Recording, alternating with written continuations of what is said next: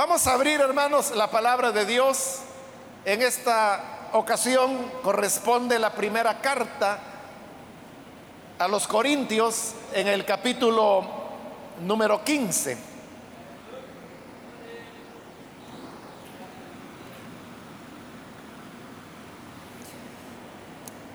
Vamos a leer la, continuación eh, de este capítulo 15 que hemos estado reflexionando en él en las últimas semanas y vamos a leer los versículos que corresponden en ese estudio que estamos desarrollando. Bien, dice Primera de Corintios capítulo 15, versículo número 44 en adelante. Se siembra un cuerpo natural, resucita un cuerpo espiritual. Si hay un cuerpo natural, también hay un cuerpo espiritual. Así está escrito. El primer hombre, Adán, se convirtió en un ser viviente el último Adán en el espíritu que da vida. No vino primero lo espiritual, sino lo natural y después lo espiritual. El primer hombre era del polvo de la tierra, el segundo hombre del cielo. Como es aquel hombre terrenal, así son también los de la tierra. Y como es el celestial, así son también los del cielo. Y así como hemos llevado la imagen de aquel hombre terrenal, llevaremos también la imagen del celestial. Amén. Hasta ahí dejamos la lectura, hermanos. Pueden tomar sus asientos, por favor.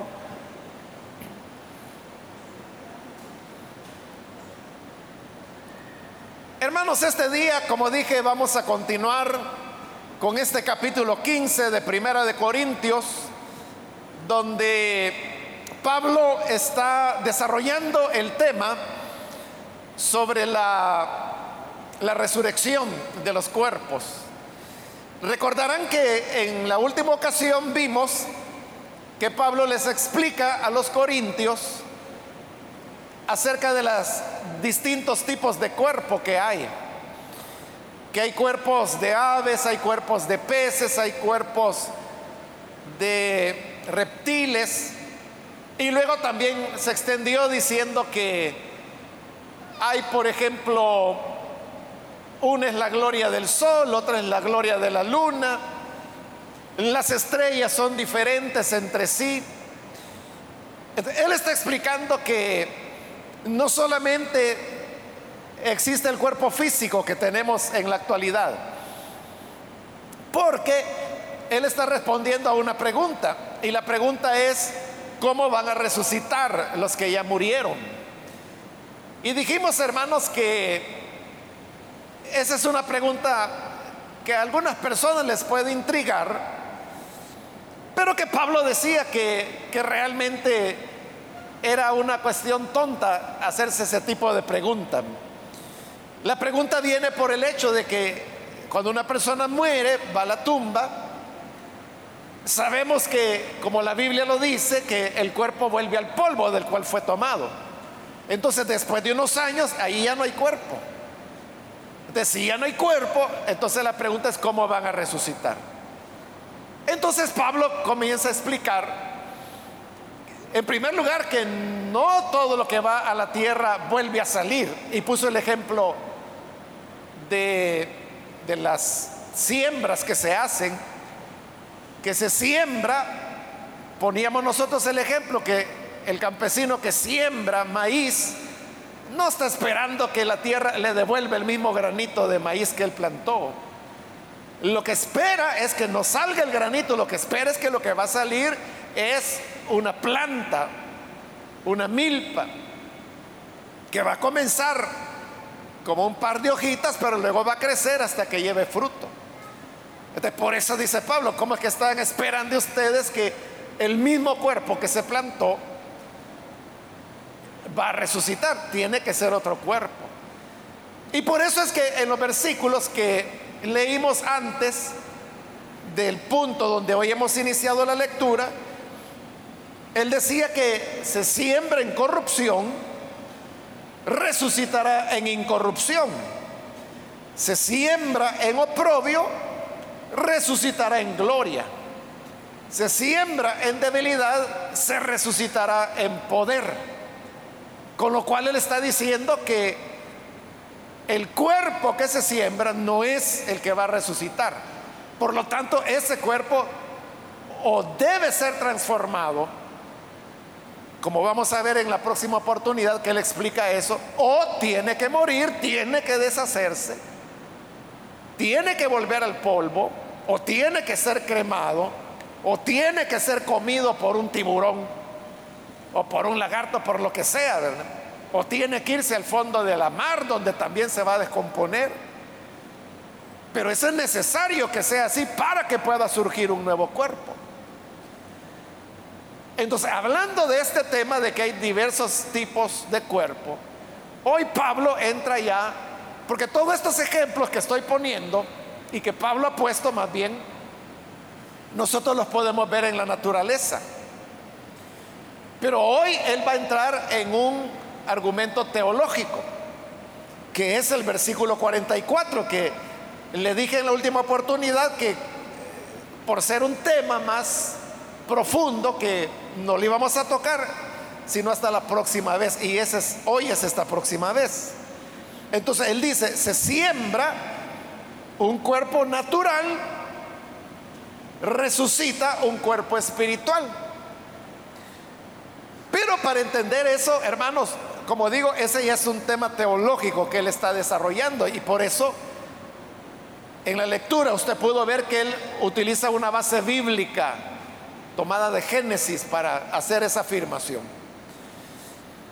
Pero entender qué es lo que Pablo quiere decir ahí cuando dice que se siembra un cuerpo natural y va a resucitar un cuerpo espiritual, no es fácil entenderlo, hermanos. Este versículo, hermanos, yo lo he explicado en otras ocasiones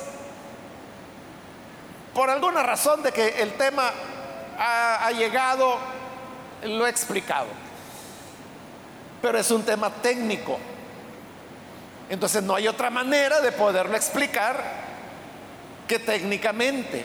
O sea, no se puede entender sino solamente recurriendo a cuestiones técnicas. Pero como son cuestiones técnicas, hermanos, esto requiere que uno tenga pues un poco de más atención, que ponga más dedicación y cuando uno explica esto, pudiera parecer, hermano, que uno es petulante o pesado, ¿verdad? Porque está entrando en una explicación que, no es sencilla. Pero en realidad, en realidad, hermano, le digo, no hay otra manera de poderlo explicar que hacerlo técnicamente. Entonces, ni modo, lo haré una vez más. Pero es importante, hermanos, de que usted le ponga empeño, ¿verdad?, para poderlo entender. De otra manera no se entiende el argumento de Pablo o se interpreta mal. Pero la clave aquí, hermanos, está en las palabras griegas que Pablo utilizó para redactar ese versículo. Vamos a comenzar por lo más fácil. Cuerpo refiriéndonos al cuerpo físico, en griego se dice soma. De soma se traduce cuerpo. hasta ahí creo que estamos bien. Porque Pablo está diciendo que se siembra un soma natural y que va a resucitar un soma espiritual. Pero en ambos casos es un soma, es un cuerpo el que va a resucitar. Pero ahora viene donde está la verdadera enseñanza. Y es cuando habla de cuerpo natural. La palabra que Pablo está utilizando y que la NBI traduce como natural es la palabra psique. De psique se derivan, porque el griego, hermanos, se llama, es un sustrato del español. Nosotros en español tenemos varias palabras que nosotros las hemos aprendido como español, pero realmente vienen del griego. Entonces, de psique es de donde viene, por ejemplo, la palabra, fíjese, psique, ¿verdad? Psicología, por ejemplo. Psicología es una palabra totalmente griega, ¿verdad? Psico, que viene de psique, que significa mente, y logía, que viene de logos, que significa el estudio de la mente. Eso es psicología. De cuando usted dice psicología, eh, usted está hablando griego, es una palabra griega. Pero estamos en la palabra psique. Entonces, de psique viene psicología, viene eh, psicoanálisis, viene un psíquico. Hay medicamentos que se llaman psicótricos. Son aquellos medicamentos que sirven, por ejemplo, para la ansiedad, los sedantes, los ansiolíticos, todos esos son psicótricos. Son medicamentos controlados, pero se llaman psicótricos, o sea, lleva sí de psique, porque van al tema de la mente. Entonces, cuando Pablo dice que se siembra cuerpo natural, sí que lo que significa, se puede traducir, por ejemplo, como alma. Y ahí está la clave del argumento de Pablo. Porque entonces él está diciendo que se siembra un cuerpo. Y aquí viene la dificultad, porque en español eso no se puede traducir. O sea, no hay una manera correcta de poderlo traducir. Y como no se puede traducir hay que explicarlo. Entonces lo que Pablo está diciendo, cuando dice se siembra cuerpo natural, es, se está sembrando un cuerpo acoplado al alma. Entonces, ¿cómo se le puede llamar un cuerpo que está acoplado al alma? Casiodoro de Reina resolvió el problema de una manera muy sencilla. Y es que él lo tradujo cuerpo animal. Pero eso trae otra complicación, porque para nosotros animal es un caballo, es una gallina, es un perro, ¿verdad? Eso para nosotros es un animal. Entonces, cuando Casiodoro de Reina tradujo cuerpo animal, eso confunde, porque entonces daría la idea como que Pablo se estaba refiriendo de manera despectiva del cuerpo físico, como que si nosotros tuviéramos un animal en nuestro cuerpo. Y esa no es la idea. Pero tampoco significa que Casiodoro de Reina tradujo mal. Lo que ocurre es que Casiodoro de Reina hizo su traducción hace 500 años. Y hace 500 años el español apenas estaba diferenciándose del latín, porque el latín es otro de los sustratos que tiene el idioma español. Entonces, en latín, ahí no hay complicación, fíjese, porque alma o psique en latín se dice anima. De ánima viene, por ejemplo, ánimo.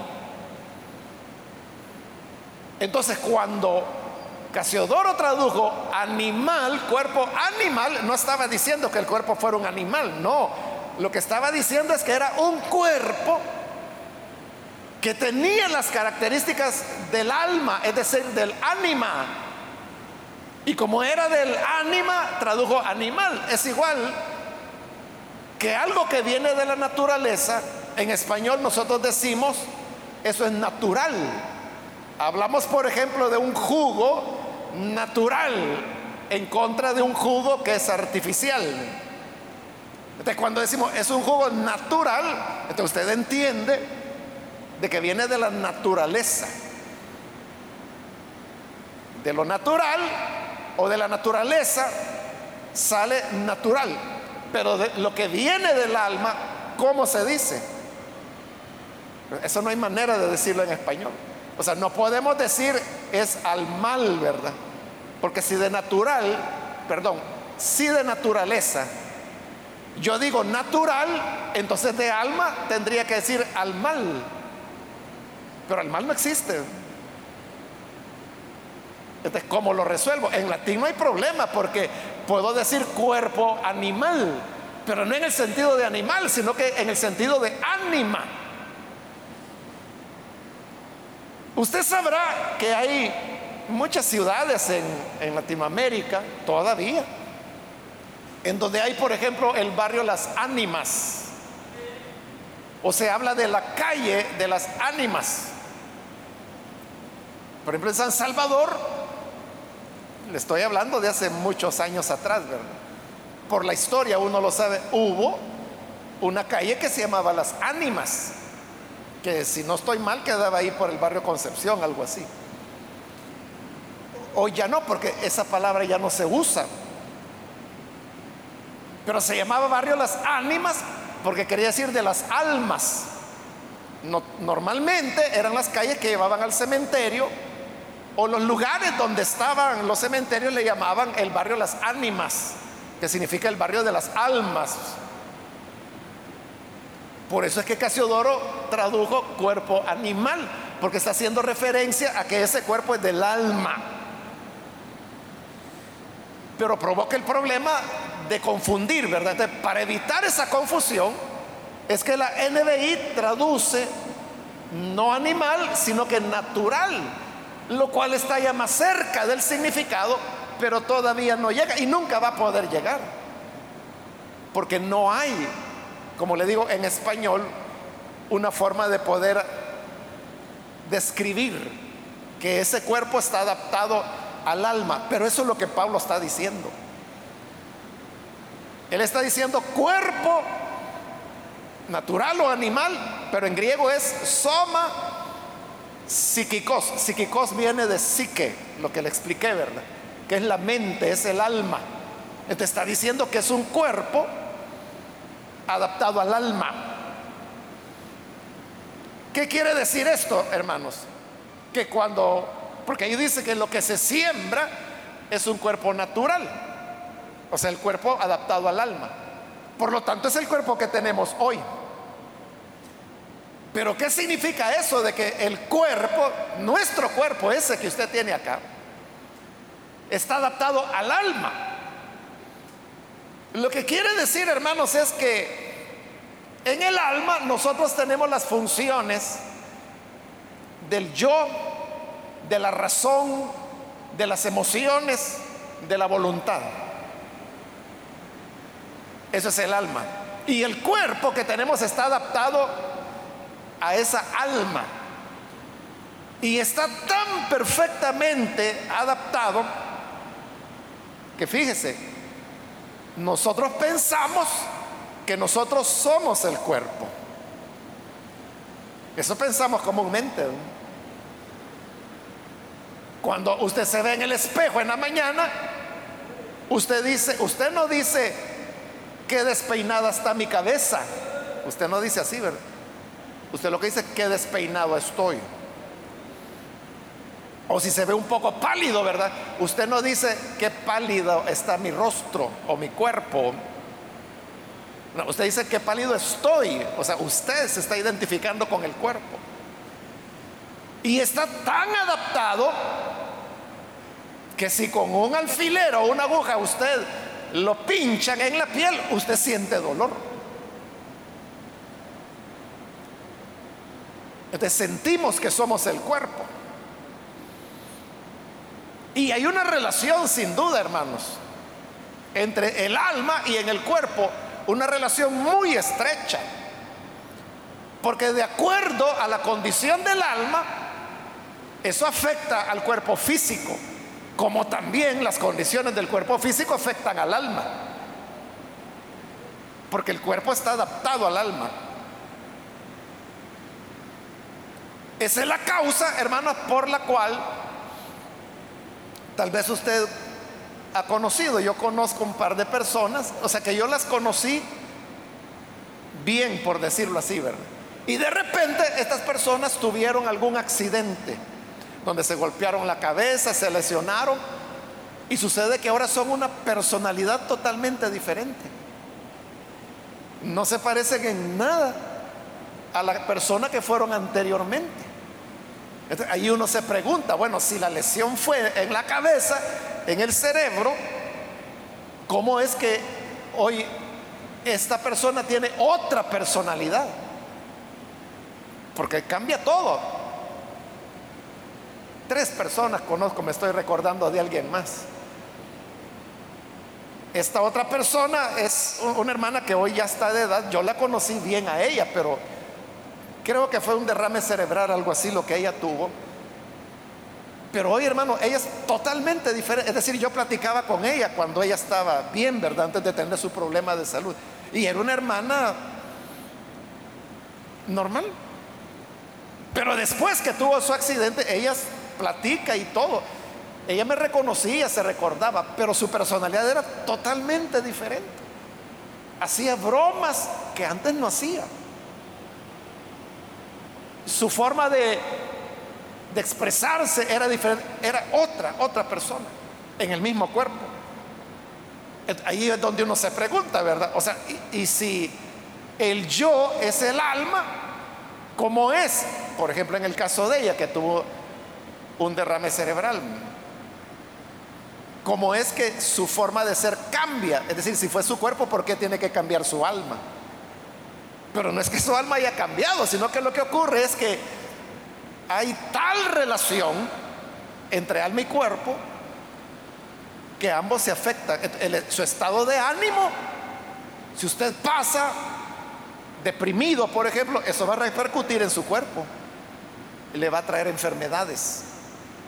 Y a la inversa, ¿verdad? Si usted tiene alguna enfermedad, eso puede repercutir, puede afectarle en su personalidad, en sus emociones, en sus reacciones. Entonces, si usted me ha entendido eso, hoy usted entiende que es un cuerpo natural, como dice la NBI, o cuerpo animal, como dice la Reina Valera. Pablo escribió soma psíquicos. ¿Qué significa eso, verdad? Un cuerpo adaptado al alma. Eso tenemos ahora. Y eso, dice Pablo, es lo que se va al sepulcro, es lo que se va a enterrar. Pero dice la segunda parte del 44, resucita un cuerpo espiritual. Y ahí ya no tenemos problema, hermanos, en el español, porque lo que viene del espíritu, sí podemos decir nosotros es espiritual. Así como de naturaleza, lo que viene de la naturaleza, podemos decir es natural. Igual, lo que viene del espíritu es espiritual. Pero no podemos decir lo que viene del alma es al mal, ¿verdad? Eso no existe. Ahí está el gran problema. Pero vamos con el cuerpo espiritual. Otra vez, ¿verdad? Como está hablando de cuerpo, es la palabra soma. Pero dice cuerpo espiritual. espíritu en griego se dice neuma. De neuma viene, por ejemplo, neumático, que es un neumático. Una pieza de hule llena de aire. Ese es el espíritu, algo inmaterial, algo que está interno, por eso se llama neumático. Y la palabra griega que Pablo está utilizando se parece mucho neumático. Él está escribiendo ahí soma neumáticos. Fíjese, neumáticos, ¿verdad? Espiritual. Entonces, ¿qué quiere decir cuando habla de cuerpo espiritual? Está diciendo que en la resurrección el cuerpo que vamos a tener es un cuerpo que ya no está adaptado al alma, sino que está adaptado al espíritu. Para entender eso, hermanos, tenemos que hacer otra aclaración. Y es que usted sabe que el ser humano tenemos una parte material, que es el cuerpo, y una parte inmaterial. Pero, hablando de la parte inmaterial, la Biblia habla de que esa parte inmaterial está formada por dos componentes. Uno es el alma y el otro es el espíritu. El alma, como le dije, es donde tenemos las funciones de el yo y por lo tanto la razón, las emociones, la voluntad, el razonamiento, eso es función del alma. Pero el espíritu, ¿qué hace? El espíritu es la vida, lo que le da vida al cuerpo. Nuestro cuerpo está vivo no porque tengamos alma, está vivo porque tenemos espíritu. Cuando Dios en el, en el Edén, que es el pasaje que Pablo va a citar acá, formó el cuerpo del hombre y dice que sopló sobre él aliento de vida. Ahí está el neuma, el aliento, el espíritu de Dios. Sopló. Y entonces dice, el hombre llegó a ser alma viviente. El alma llegó a vivir. No es que el alma da la vida. El alma vivió porque Dios le sopló el espíritu. Entonces todos los seres humanos, no estamos hablando del Espíritu Santo. Estamos hablando del espíritu humano, que todos los seres humanos lo tenemos, creyentes o incrédulos. Solo el que se murió no tiene espíritu. Porque el espíritu es el que le da vida al cuerpo. ¿Cuáles son las funciones del espíritu? La primera y más importante es esa, que le da vida al cuerpo. Pero otra función del espíritu es que ahí es donde tenemos la comunicación con Dios. Otras veces le he explicado acerca de la conciencia y le he dicho que la conciencia es una función del espíritu. Y la conciencia es esa voz interna que nos dice, nos indica cuando estamos haciendo algo bueno y cuando estamos haciendo algo malo. Ese es el espíritu. Entonces, cuando usted dice, por ejemplo, es que yo sentí que Dios me habló, ¿a dónde lo sintió? Usted no se da cuenta, pero fue su espíritu quien lo sintió.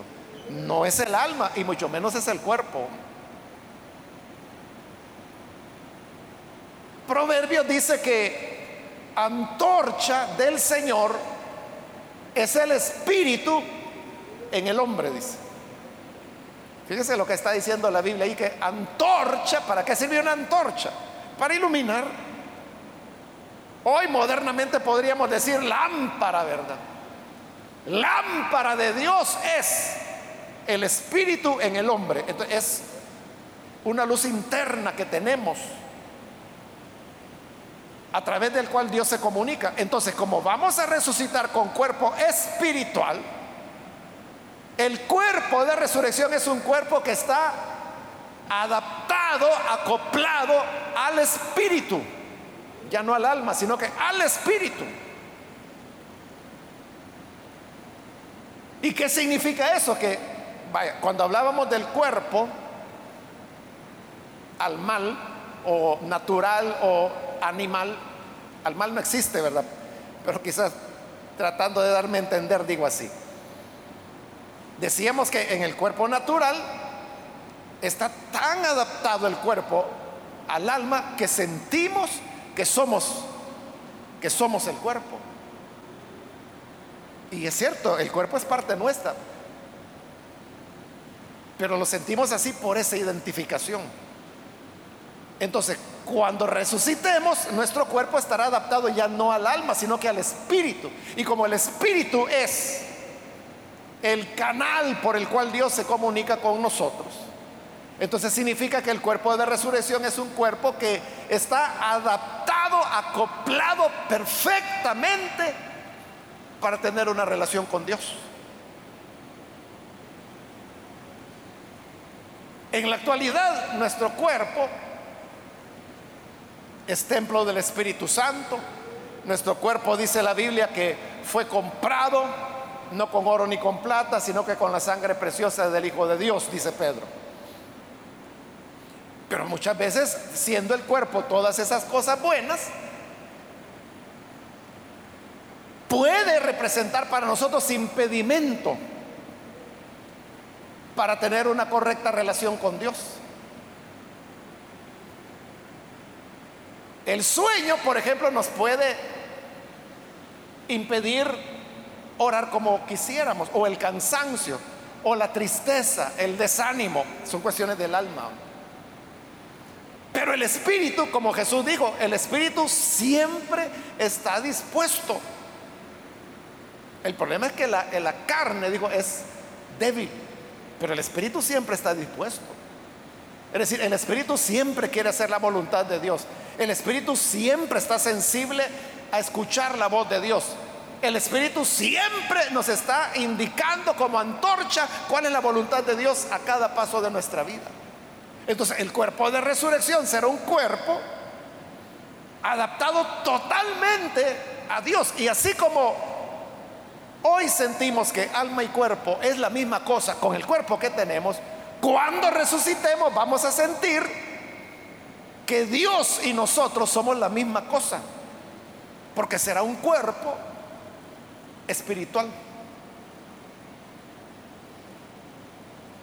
No sé si me entendió. Ahí está la gran diferencia, pero como le digo, es una diferencia, no es como las otras diferencias. Cuando uno, Pablo dijo, se siembra en debilidad, resucitará en poder. O sea, entendemos, ¿verdad? Porque sabemos que es debilidad y sabemos que es poder. Pero cuando dice se siembra cuerpo natural, resucita cuerpo espiritual, se puede entender, pero entender mal, ¿verdad? Por eso le decía, la única manera es entenderla con todos estos elementos que he tratado de explicarle de la manera más sencilla, pero que resulta muy técnico o algunos quizás se quedaron a medio camino o les aburrió. Pero es lo que Pablo está diciendo. Pablo está diciendo, se siembra soma psíquicos, resucita soma neumáticos. Eso es lo que está diciendo. Pero está marcando ahí, hermano, una cuestión profunda, teológicamente profunda. Esa es la diferencia entre el cuerpo que tenemos actualmente y el cuerpo que vamos a tener en la resurrección. Es una cuestión diferente. Eso explica, hermanos, por qué, por ejemplo, cuando a Jesús le hicieron la pregunta de aquel hombre que se casó y se murió. Entonces, de acuerdo a la ley de Moisés, la esposa se casa con su hermano y se murió también. Entonces se casó con el siguiente hermano y se murió también. Y se volvió a casar con el cuarto. se casó con los siete hermanos, al final se murió el séptimo y al final la mujer se murió también. Entonces le dijeron, Señor, y cuando venga la resurrección, le dijeron los saduceos que ellos no creían que había resurrección. Y no creían por cosas como esa. Cuando sea la resurrección, resuciten los siete hermanos y resucite la mujer, ¿de quién va a ser esposa? Si estuvo legítimamente casada con los siete. ¿Cómo se va a resolver ese problema en la resurrección? Y Jesús les dijo, ustedes sí que son tontos, porque ignoran las escrituras e ignoran el poder de Dios. Y es cuando le dice, porque en la resurrección no se van a casar ni se van a dar en casamiento sino que serán como los ángeles de Dios. Pero fíjese, eso es bien revelador porque ¿qué son los ángeles? O hagámonos esta pregunta, le pregunto, ¿los ángeles son masculinos o son femeninos?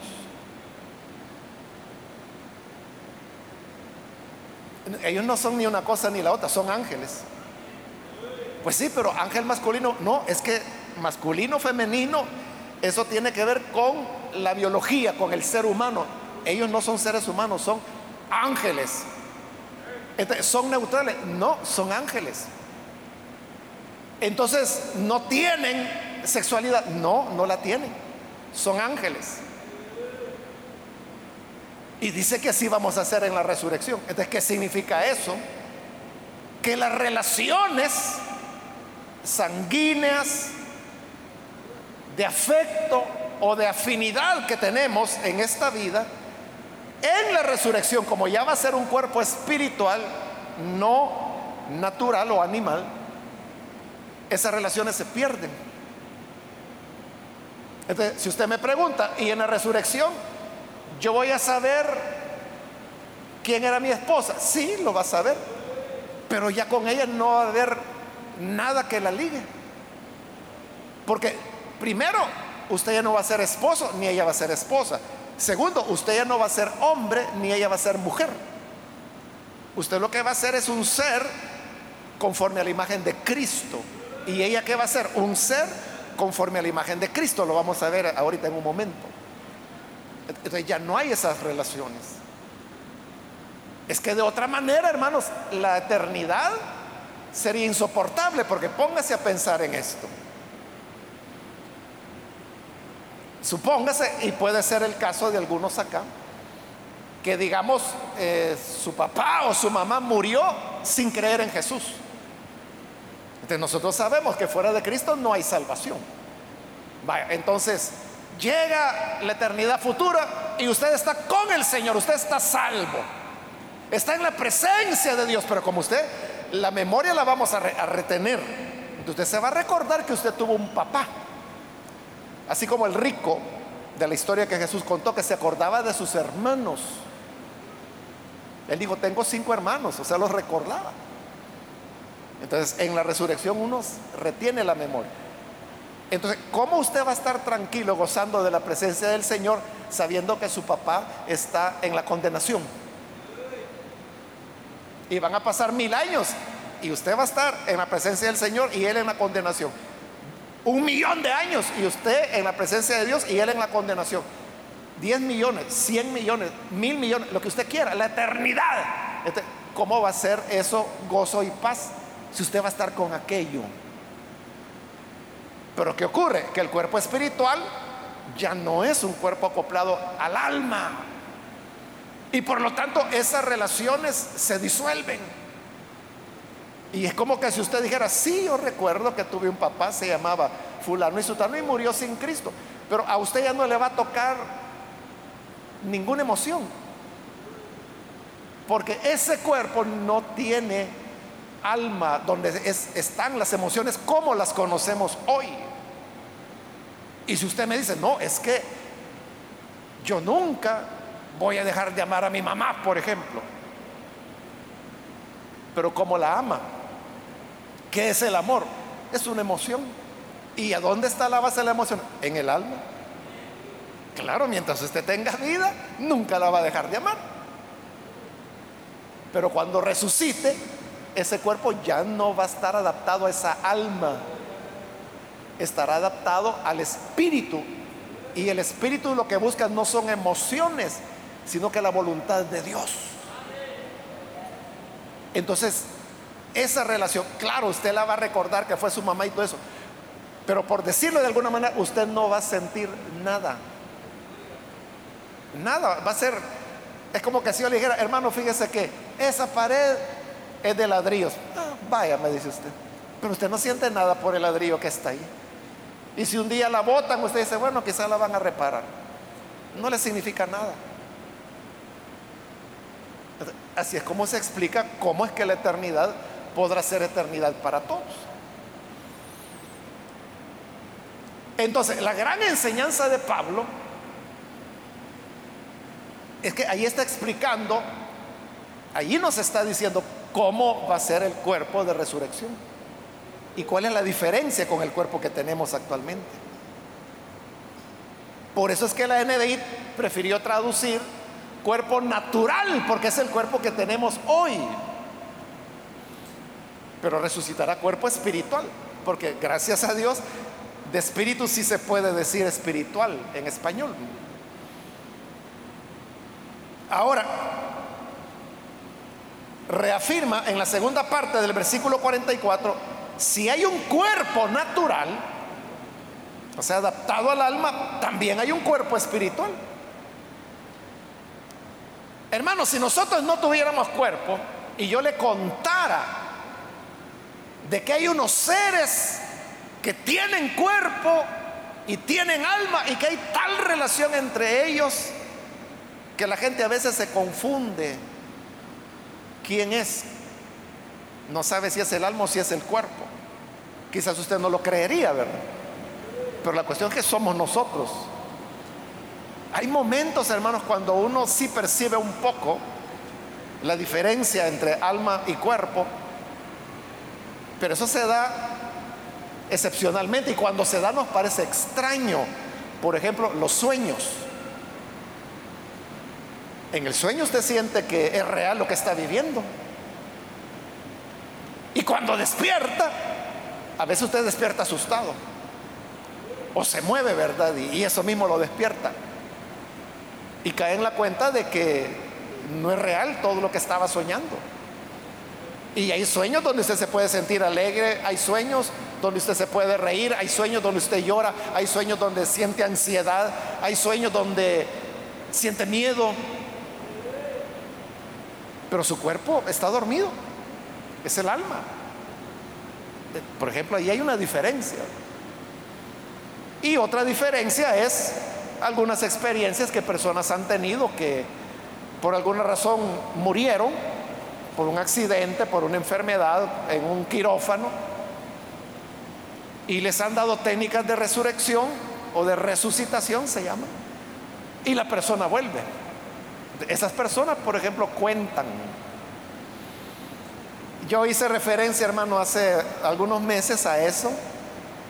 Conté el caso de, de una persona que era una cirugía que le estaban haciendo y hay un momento cuando la persona siente que, que va volando en el aire hasta que topa en el techo. Y al topar en el techo se da cuenta que el cuerpo que están operando era el mismo. Y ve a los médicos que están asustados y que le están poniendo el desfibrilador, se llama. Y el cuerpo está saltando por los choques eléctricos. Cuando en uno de esos choques siente que lo jala y vuelve al cuerpo. Ese hermano, él eso casi no lo cuenta porque cree que la gente no le va a creer o van a pensar que está loco. Eso yo lo dije aquí, hermanos, en una predicación hace algunos meses. Y yo dije, hermanos, sería interesante, lo dije como un comentario, sería interesante tener el testimonio de hermanos y hermanas que han tenido ese tipo de experiencia. Hermanos, los siguientes días, las personas que oyeron esa predicación empezaron a, algunos a escribirme, otros me buscaron y me dijeron, mire, yo tuve una experiencia de ese tipo. Entonces parece que la cosa no es tan extraña como parece. Pero en esas experiencias, ahí usted lo tiene claro otra vez, la diferencia entre cuerpo y alma, pero son cosas excepcionales. El resto del tiempo, desde que nacemos, hermano, para nosotros, el cuerpo somos nosotros, o sea, estamos tan, está tan acoplado el cuerpo al alma que sentimos que eso somos. Así va a ser el cuerpo de la resurrección, pero acoplado al espíritu. Imagínense hoy que tenemos un cuerpo natural, podemos tener comunión con Dios, porque tenemos comunión con Él. ¿Usted ha hablado alguna vez con Dios?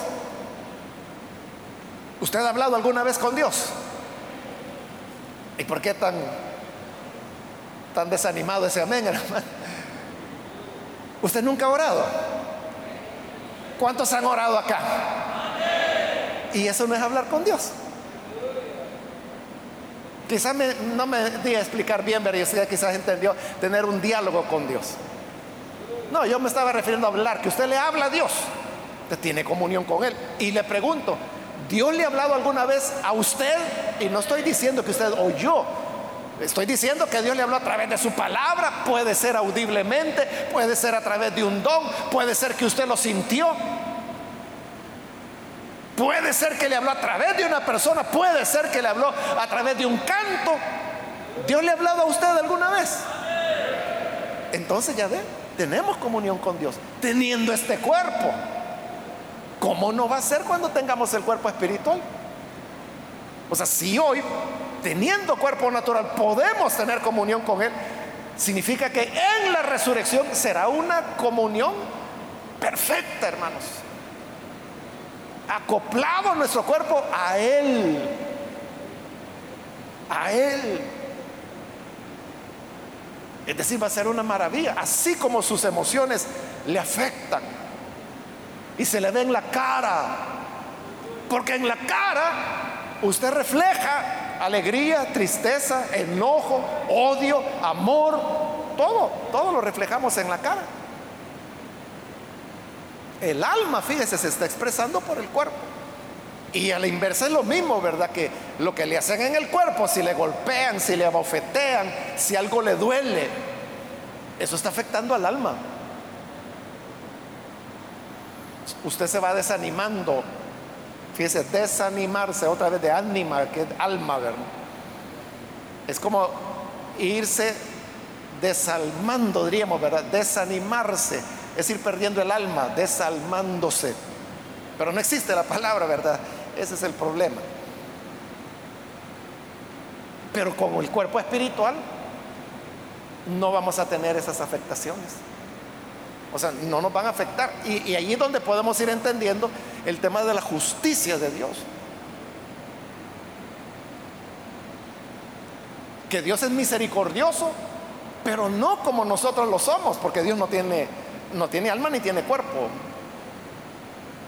Entonces, es una dimensión distinta, esa es la que vamos a tener. Por eso es que vamos a poder amar perfectamente con el cuerpo de resurrección. Porque es un cuerpo espiritual acoplado al espíritu. Hermanos, ya no me va a quedar tiempo de tocar del versículo 45 en adelante, pero lo vamos a hacer en otra oportunidad. Porque ahí es donde Pablo incluso va a poner base bíblica de lo que hemos dicho hoy, ¿verdad? Él se va a fundamentar en la Biblia, en Génesis particularmente, de por qué él está diciendo que hay cuerpo acoplado al alma y cuerpo acoplado al espíritu. La buena nueva, hermanos, es de que si hay resurrección y que en esa resurrección eh, la cosa va a ser totalmente distinta. Usted quizás, algunos lo dicen así, ¿verdad? Hermano, qué aburrida va a ser la eternidad, ¿verdad? Si uno ahí solo va a pasar diciendo, santo, santo, santo, qué aburrido. Y hacemos estar toda la eternidad. Si usted lo ve desde este cuerpo, sí. Pero si usted lo ve, que no lo podemos ver porque lo desconocemos, ¿verdad? ¿Cómo es el cuerpo espiritual? Esa es otra cosa. Esa es otra cosa. Por eso es que en la Nueva Jerusalén no habrá sol, no habrá noche, porque no hay necesidad de dormir, porque ya no tenemos un cuerpo que necesita recuperarse. Y usted sabe que el sueño no solo lo recupera físicamente, lo recupera emocionalmente también. Pero el cuerpo espiritual no necesita reposo, pero es que la Nueva Jerusalén dice que siempre será de día, que las puertas de la ciudad estarán siempre abiertas, porque no hay noche. Eso nos cuesta entenderlo porque nunca hemos tenido un cuerpo espiritual. El único que lo ha tenido es Jesús. Y si usted lee los relatos donde aparece Jesús resucitado, allí Jesús está con un cuerpo espiritual. Es físico, pero es un cuerpo adaptado al Espíritu. Por eso es que los discípulos por ratos lo conocían, por ratos no lo conocían. Por eso es que Jesús podía traspasar la puerta cerrada, aparecer y desaparecer, aparecer en el Emaús y luego aparecer en Jerusalén.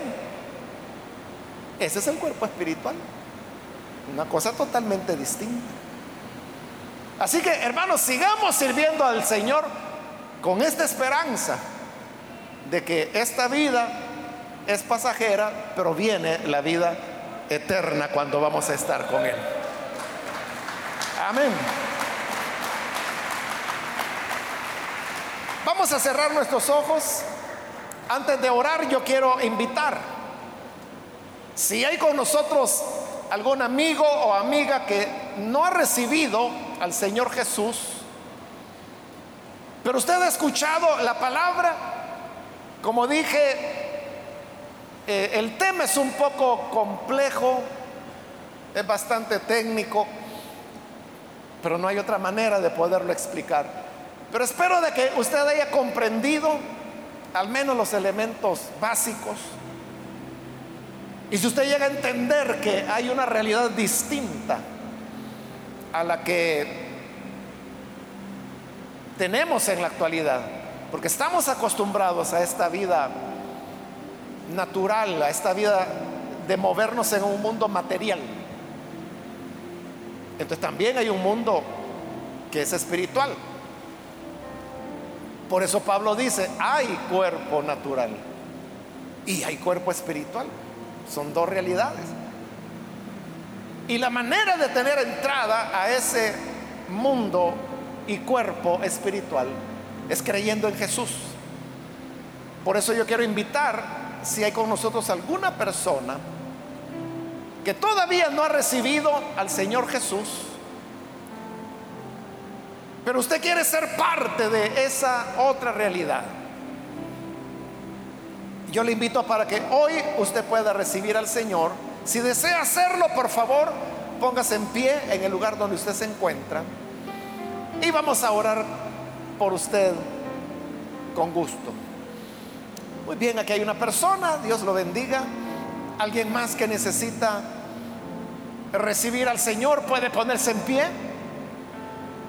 Hoy es el momento para hacerlo si hay alguien más que necesita recibir al Hijo de Dios. Puede ponerse en pie en este momento. Gano tiempo también invitando si hay hermanos o hermanas que necesitan reconciliarse. Si usted se alejó del Señor, pero hoy necesita reconciliarse, puede ponerse en pie también en este momento. Solo le voy a pedir que lo haga rápido porque vamos a orar ya. Pero si hay alguien que necesita hacerlo, póngase en pie. Y vamos a orar por usted. Muy bien, aquí hay otra persona, que Dios la bendiga. ¿Alguien más que necesita hacerlo? Hago ya la última llamada. Si hay alguien más que necesita venir al Señor por primera vez o se va a reconciliar, póngase en pie y vamos a orar en este momento por usted.